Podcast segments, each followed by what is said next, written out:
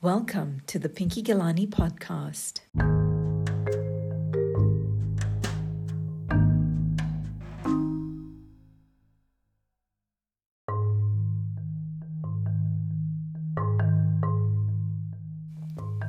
So, who says women are bitches? Well, you know what? Between you and I, I think we were born to be bitches. We are bitchy. I mean, in many ways, we are bitchy, but la- more of that later on in this episode. What is completely lame is men who are bitches, right? Like, proper, and I'm not talking, you know, um, anyone from the LGBTQ community being bitches. I'm talking about straight up men being bitches. But hey, we have many podcasts to get through, and I'll probably delve into that one day. I remember my mother always telling me that society will do absolutely nothing for you. I didn't understand what she meant until I heard people talk. Someone said that she was behind the reason my father died. Someone said that she married him only for his money. Someone said that my middle brother was not my father's real son. Someone said that she was too lenient with us children. Someone said that she was not really her mother's daughter. Someone said that she told on her stepfather because she read too many novels. Someone said that she had a stroke because she did too much yoga. Someone said that she practiced black magic. That someone? A woman. That someone, more often than not, someone she had trusted. But just for the record, on my podcast, mom never did a day of yoga. Ever. Oli. She was called that in Gujarati. It's a derogatory term, apparently. Oli. It means that one. As if that would even get to her. She used to laugh about it. The thing about mom is she didn't really give a shit.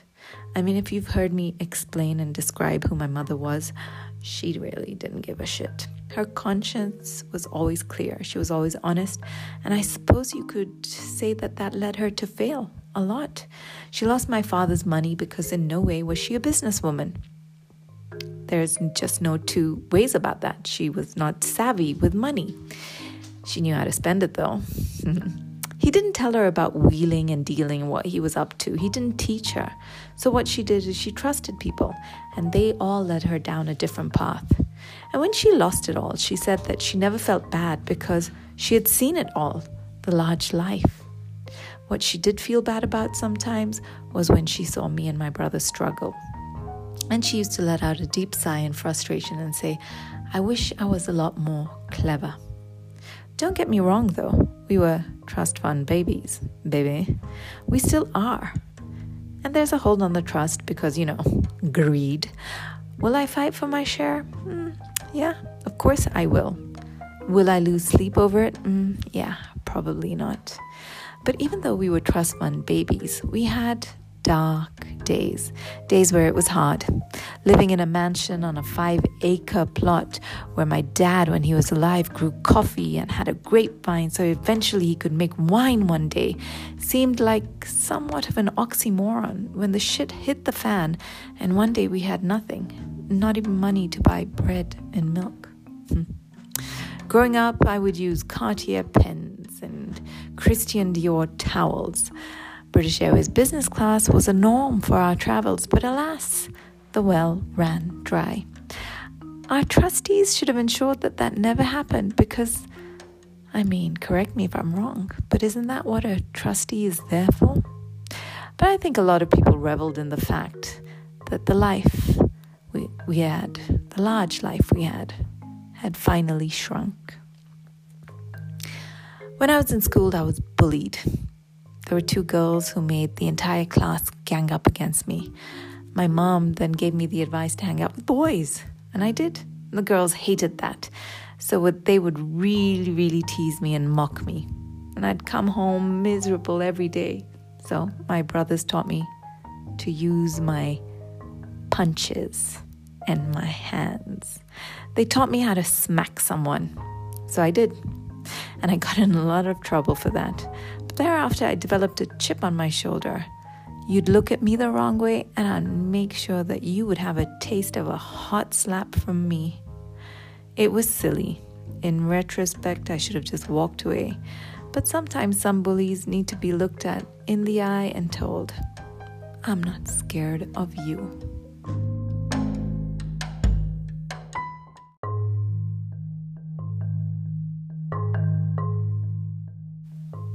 So, why do I get into me being bullied in school? Well, because it was an essential part of me understanding what my mother was talking about. Because these bullies eventually grow up to be part of society. And unless they're corrected when they are younger, they continue to bully throughout their lives. And they think that they can get away with it. After I won Miss India Worldwide, I was offered a chance to host the pageant locally. I took up the offer and was taken to court because someone was not happy. My name was maligned on radio. Oh, there were all sorts of steps and measures taken so that I would not succeed. I was even told that some people wanted to do horrific things to me, things I won't sort of get into right here. It's dirty details, but can I tell you something? My mom had warned me. She knew. She knew what this society was about. As a radio presenter, I had my fair share of run ins with people. I realize it does come with the territory. Also, I know for a fact that everyone is flawed. I can't say that I did not offend people. I probably did. Unintentionally, though, most of the times. To be honest, playing games and being manipulative was not something that I did or I do. It's not a strength. I have no idea how to play that game. I would just be an open book and be completely honest. But I think a lot of people felt that that was my game. I shrugged my shoulders. I think you think of others what you are. Basically, you look at the world and you think, oh my God, that person's going to do this, that, and the other, because that's what you would do. It's like a mirror effect. Not so long ago, I had a huge falling out with a so called friend. She had weaved her way into my life. I guess, for lack of saying anything else, she basically wanted to be me. I don't know how else to put it. Because, trust me, I honestly thought she was a good person. I put my trust in her, only to find out that she would twist what I say and tweak it for her benefit. When my mother fell ill, she told me that God had heard my prayer for a third child. That is purposefully mean. It's just one of the mean, many mean things she did with me. I broke up with her. She continued to taunt me, but I just had to get on with my life. I don't even want to get into it. It's such a long, drab story, one that is in the past for a reason. Recently in my work, I heard someone say that they would not give me work. Why? Because she simply didn't like me. I had to ask again why wouldn't she give me work? Well, she said the reason is because she simply did not like me. Nothing about my professionalism or my work ethic, just because she did not like me, she would forsake my livelihood. I was also recently up for an award in South Africa as an MC, but someone said that I may not get it because apparently I really struggle as an MC. And that's what they had told the South African people. I struggle as an MC. Hmm. Yeah, all these people who said these things, women. No surprise there. Look, I'm in the line of business that I stand out a lot. A lot of people know me. I get that. That's fine. It used to bother me that people did not like me until I learned a valuable lesson, which I will share with you. Wait, not just now. Give me like maybe 30 seconds. I did a course in Dubai and I was told that 30% of your circle like you, the rest dislike you. And no, not the entire rest, not, you know, 70%, but maybe 30% dislike you. And the rest are completely indifferent, like you just do not matter. Mm. My mother was trying to protect me in a way from what she knew she had exposed herself to when she was too trusting or too out there. That thing we call gossip. She taught me from a young age to not gossip. Oh, but I did indulge. Then, somewhere down the road, I understood that it was not for me, it just did not resonate.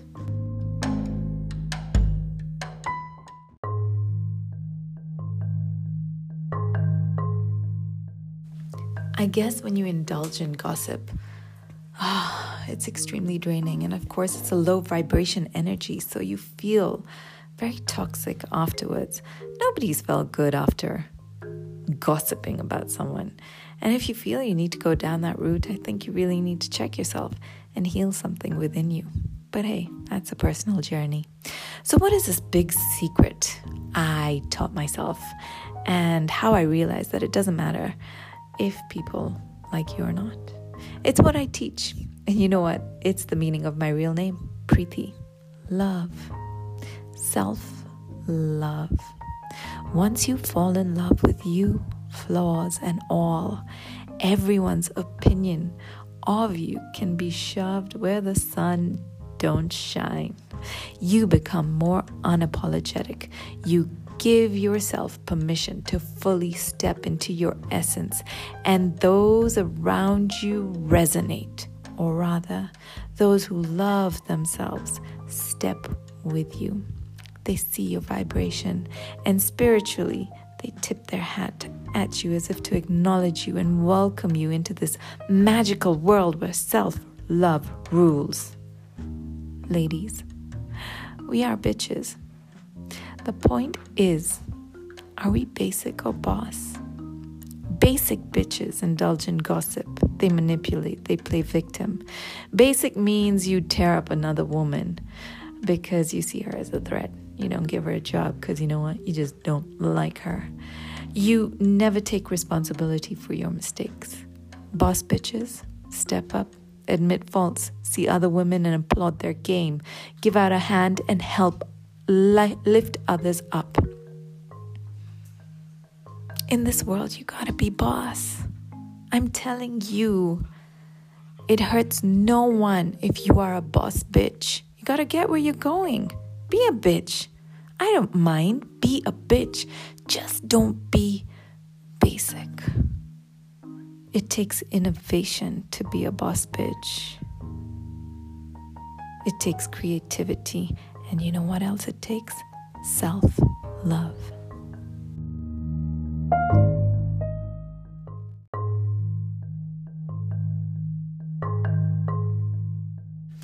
I thank you so much for joining me on my podcast today. And I'll leave you with this.